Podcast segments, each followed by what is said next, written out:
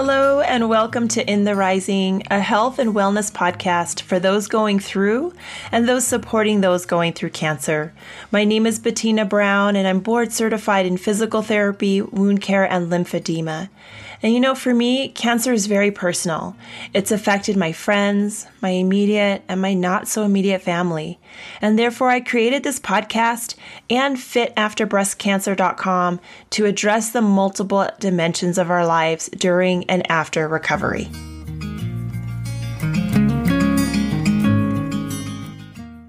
Hello, hello, and welcome to In the Rising podcast. Today I'm really excited to introduce to you Dr. Nicole Avena, food, sugar addiction expert because she has a PhD in it from Princeton and has spent over 20 years looking into this, helping us learn how to navigate our nutrition, nutrition, and how really nutrition is medicine. So I'm really excited for you to listen today. Good morning. Good morning, Dr. Nicole Avena. How are you doing today? I am great. It's nice to be with you. Thank you. Likewise, I've I've read about you. I've read your new book, Sugarless, um, and what I'm really fascinated about you is that this is this is a, a topic that is a part of your life. This is a huge journey for you. Can you share a little bit about your background? Yeah, so it's interesting. I came into this field in a very, I guess, sort of unique way. I, I've never luckily had any issues with you know, an eating disorder or, you know, my health related to diet. I actually came into this because I was starting my PhD at Princeton in neuroscience and I was talking with my advisor about, you know, what kind of project I might work on for my dissertation, which is this like huge, massive five year long project. And one of the things that we started talking about, and it, this is going back, you know, to the year 2000, 2001, was that at the time, a lot of people were struggling with obesity and we were hearing more about it in the media. But the idea was that it's their fault. It's a moral failing. It's they don't have willpower. And we started to think, well, maybe there's something more to this. Maybe the highly processed foods that have tons of added sugar that are really just everywhere these days are doing something to people and it's maybe making them addicted. And just like people get addicted to drugs or alcohol, maybe some people could get addicted to sugar. And that could be why it's so hard for people to eat healthy. And so that kind of led me down this journey that I've been on ever since of studying whether or not sugar could be addictive. And, you know, from there, I have been studying, you know, how sugar affects our overall health, how it affects our mental health. And what we've learned has just been fascinating. And, you know, there's just so much research now that's been published on this topic. And it's just something that's really been, you know, near and dear to my heart. Well, thank you for sharing that. And when I was reading about you, you were talking about your graduate work on rats. And there was this one line, and you said rats and mice have similar neural circuitry to humans. And I, I laughed out, like literally laughed out loud because I mm-hmm. thought, wow, this is uh, sad and good at the same time. But what you also mentioned is that the rats also developed some some tendencies that I felt connected to and I don't have the word out in front of me but there was a resistance to extinction like when the light bulb was out sugar was not available, but they still went to it. Can you share a little bit more about what you've noticed about that sort of mental habit? Yes. And I think that, you know, these studies that we, you know, initially conducted in our little lab rats, in many ways, you know, it reminds me of what happens to humans. And so in our lab rats, what we found is that if they're used to pressing a lever to get sugar, right? then all of a sudden one day the lever doesn't work, the light bulb isn't on that signals the sugar's available, their resistance to extinction emerges in the sense that they're not going to extinguish that response. They're not going to just rationally stop pressing the lever, right? If you know that there is, you know, no sugar available, the light's not on, the bar's not going to give you anything to drink, then there's no sense in pressing the lever. But what ends up happening if you're really craving something then they're going to keep on pressing that lever. And that's what we see in our laboratory rats. And we also see that in our people. When you think about it, I mean, if you know there's no dessert in your refrigerator, but you just open it up anyway and stare off into it. and, you know, it's again something that I think we can see happening on the human level in many cases where people are craving sugar. And it really does, I think, speak to how powerful those cravings can be and why it can be difficult for a lot of people to not give in to them when they do occur. Yeah. And you also describe in the book that we kind of gave ourselves some of this problem by trying to eliminate another problem, uh, trying to eliminate fats. Can you share a little bit? Like, how, how did we end up here? Yeah, so I think this is really interesting because it's kind of part of the social history of our food environment, which I think is really just fascinating because there's so much psychology in it. So what really happened for those that can remember back during this time who were alive, you know, back in, you know, the 1980s and 90s, we really started to see this big push toward minimizing fat. And there was this very big media push and medical community push to reduce fat in your diet because fat had been linked to cardiovascular disease. And so fat became demonized. And I remember being a kid and, you know, my mom would try to be healthy. So she would go to the store and buy these cookies that were fat free cookies. And it was literally like a license to be able to eat as many as you want because they were fat free. So they're good for you. The problem was that when you take the fat out of food products, you don't really have much flavor. And so, in order to make them taste good, you got to put some sugar in. So, all these fat free products were loaded with sugar and other carbohydrates. And so, although we were good about getting away from fat, we inadvertently ended up getting hooked on sugar as a society. And so now what we're seeing is the effects of that in terms of you know rising obesity rates obesity you know being so pervasive across the country and also all of these medical complications that can come along with eating too much added sugar. You know, it's not just overweight or being obese, it's cardiovascular disease, it's diabetes, it's fatty liver disease. And on top of that, it's also mental health issues that can arise as a result of too much sugar. So it did start off by, like you said, you know, trying to fix something that was awry, where, you know, yeah, fat wasn't good for our heart. But in the end, I think we often really do more damage than we did help because it's something that we basically just replaced, you know, one bad thing with another. Absolutely. And I, I think ultimately the quest is always to find this health, but everything has a variety for a reason. I think that's what we're coming about. Um, and as I've done some of my own research, our addiction makes people money. Also, there's uh, food companies that literally will uh, take chips and find out what is the right amount of crisp that makes us have a little dopamine hit, right? So we are creating, we are, our attention, our food choices are really um, benefiting some people. So I think some people are motivated by wanting to be healthy. Some people are motivated by anger.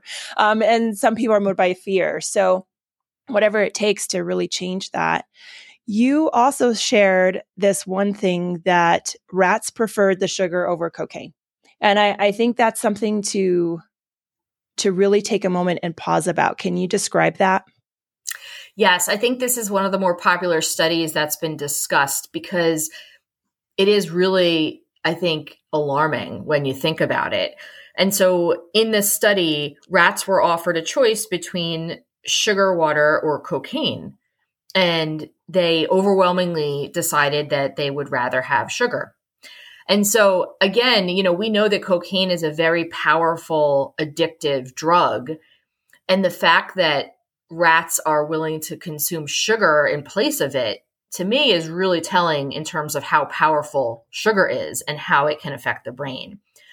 And I think that it is interesting too from the standpoint of, you know, we all know that cocaine's not good for you and you shouldn't use it.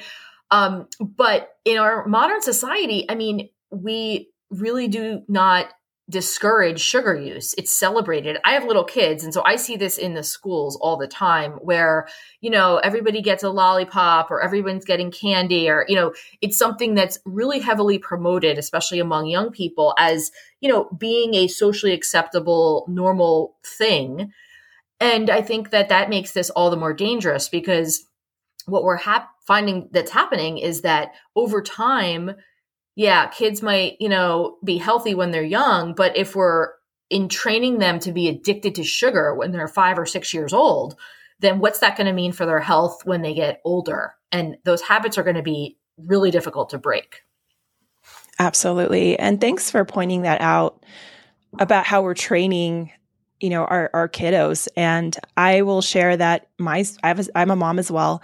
And when my son was young i would try to take the lollipop and say let's save that for another time. Let's have some carrots or this.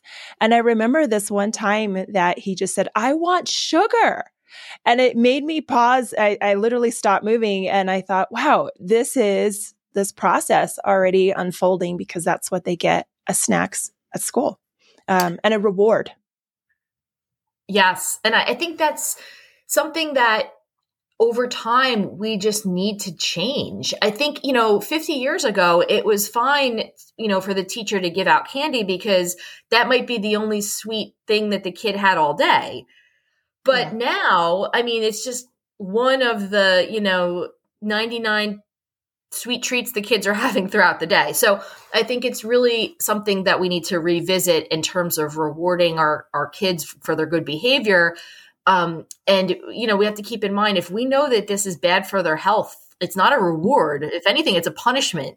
Mm-hmm. and so we need to just, I think, you know, make some changes around that socially so that we can, you know, help our kids to get on a good track for good health as they get older.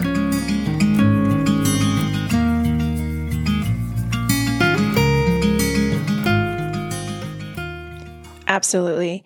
And Dr. Avena, you've mentioned a few times sugar and mental health. Can you expand on that a little bit? You know, this is one of the things that I found to be surprising. I wasn't really expecting this to be one of the outcomes of cutting back on added sugar, but overwhelmingly, when people that I work with or talk with who have been able to reduce the amount of sugar in their diet and, and get away from it will report that they're surprised at how it affected their mood and how it made them feel so much better and how they felt clarity of thought, how they didn't have that brain fog anymore. And I think from the biological standpoint, it comes down to the fact that sugar is highly inflammatory. And when people are consuming it in excess, it's going to have an inflammatory response, and that can happen in our brain. And so when we're able to remove sugar and reduce it, it really does help our brain to heal. And as a result, we're going to see things like, you know, improved mood. We're going to see things like, you know, not having achy joints all the time. And we're going to see, you know, these other unexpected but yet pleasant consequences of cutting back on the added sugar. And I think for the mental health piece, especially, I mean, we hear so much about mental health these days and how many people are struggling with mental health issues. And I think for all of us, it's in our best interest to look at our diet when we think about our mental health because that's something that you can easily change. And if it's going to improve your mood and help you feel better, then why not? It's something that I think we all could benefit from. Yes, yes. And, you know, with lots of inflammation come along other issues, like you even mentioned the joints. Um, what about this other topic? Um, and then we're going to go into the second part of your, your book about obesity and sugar. I feel like there are sometimes just it, when I look at it as a as a regular person like well can i have some sugar can i not have some sugar is there is are they hiding sugar in other places and then is this is this going to make me fat yeah i think that you know it boils down to your relationship with sugar and whether or not you're in control. And I think that's really the goal of my book Sugarless is to help people to get the control back because for many people who are addicted to sugar, the sugar is in control, right? The sugar is telling them, I want you to eat more of me. I want, you're going to have withdrawal. You're going to crave me.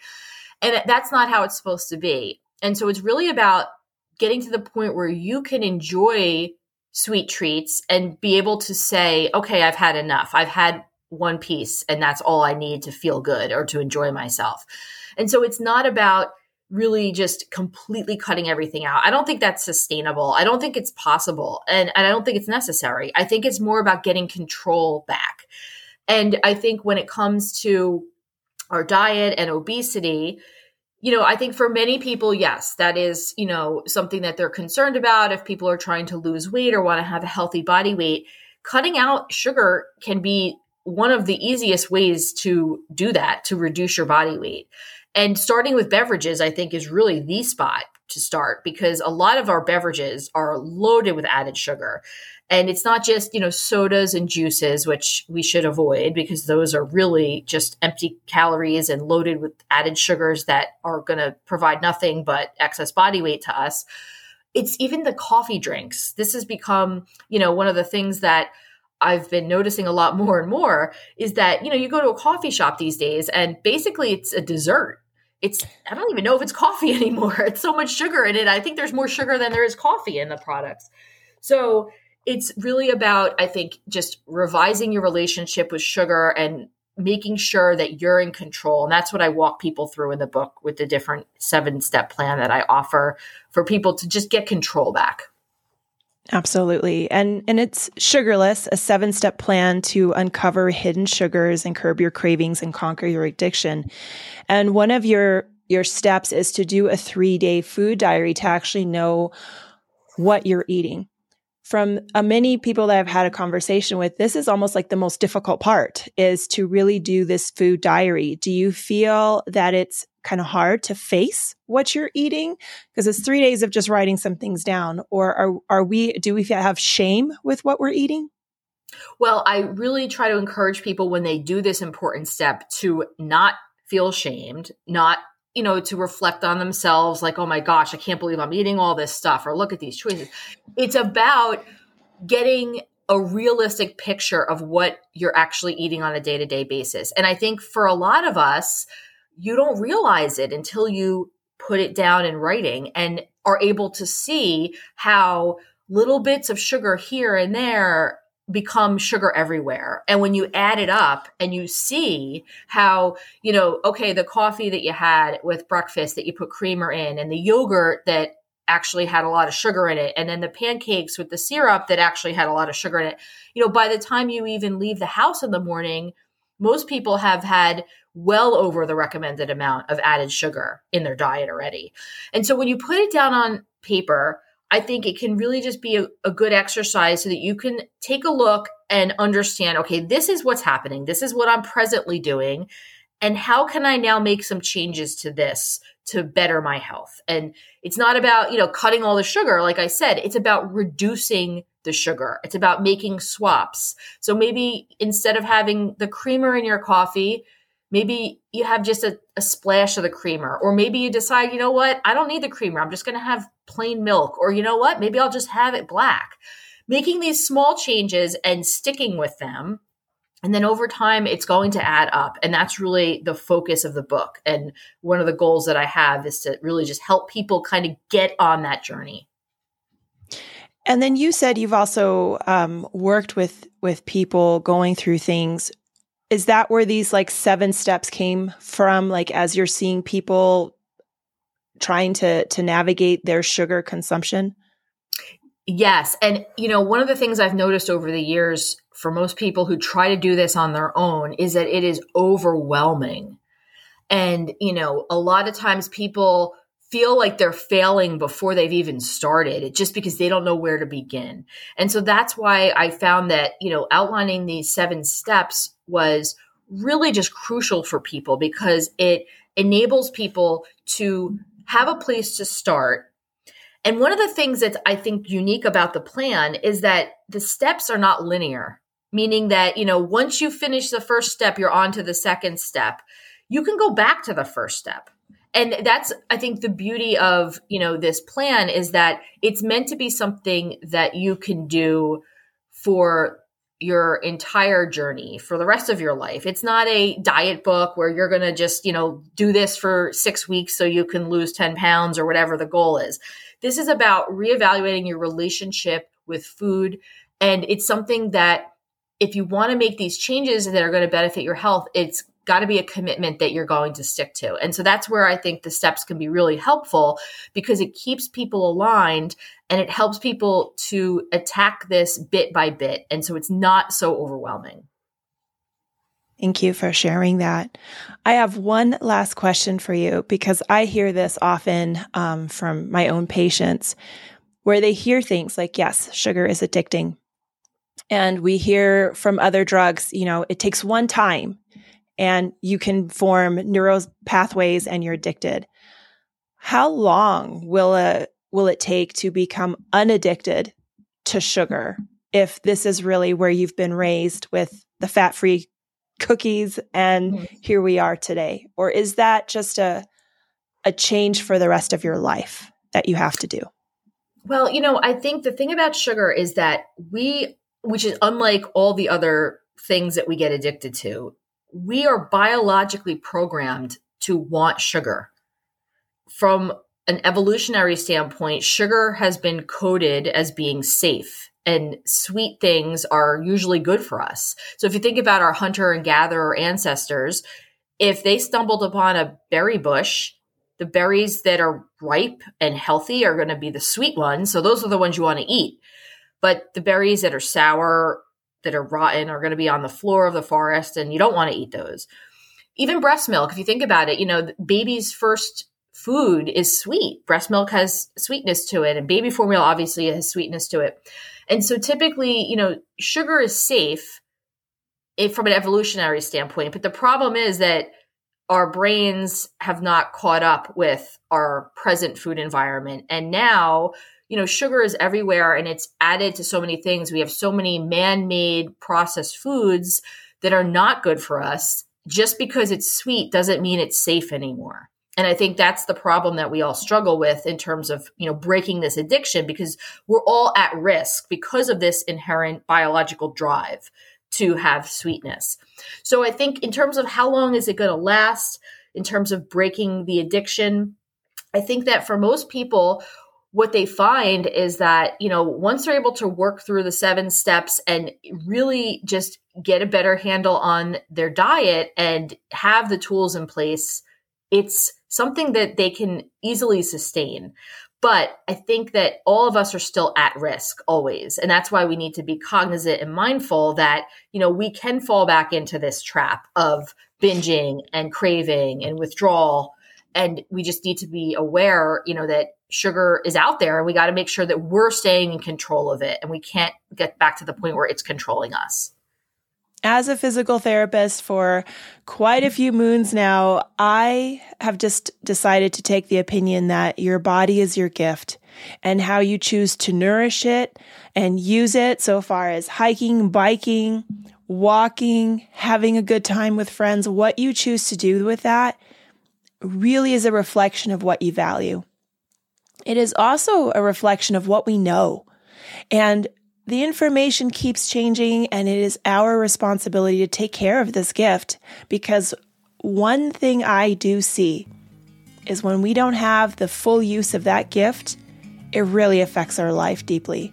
And so I encourage you to learn and, and make your own opinion, make your own informed opinion, knowing half of what you're dealing with is your own biology, right? So I thank you so much for listening to this. Go ahead and email me if you have any ideas or you would like to further this discussion at bettina at intherising.com. Go ahead, hit subscribe. It does so much for this channel and please leave a review. I thank you for your time and let's keep building one another up.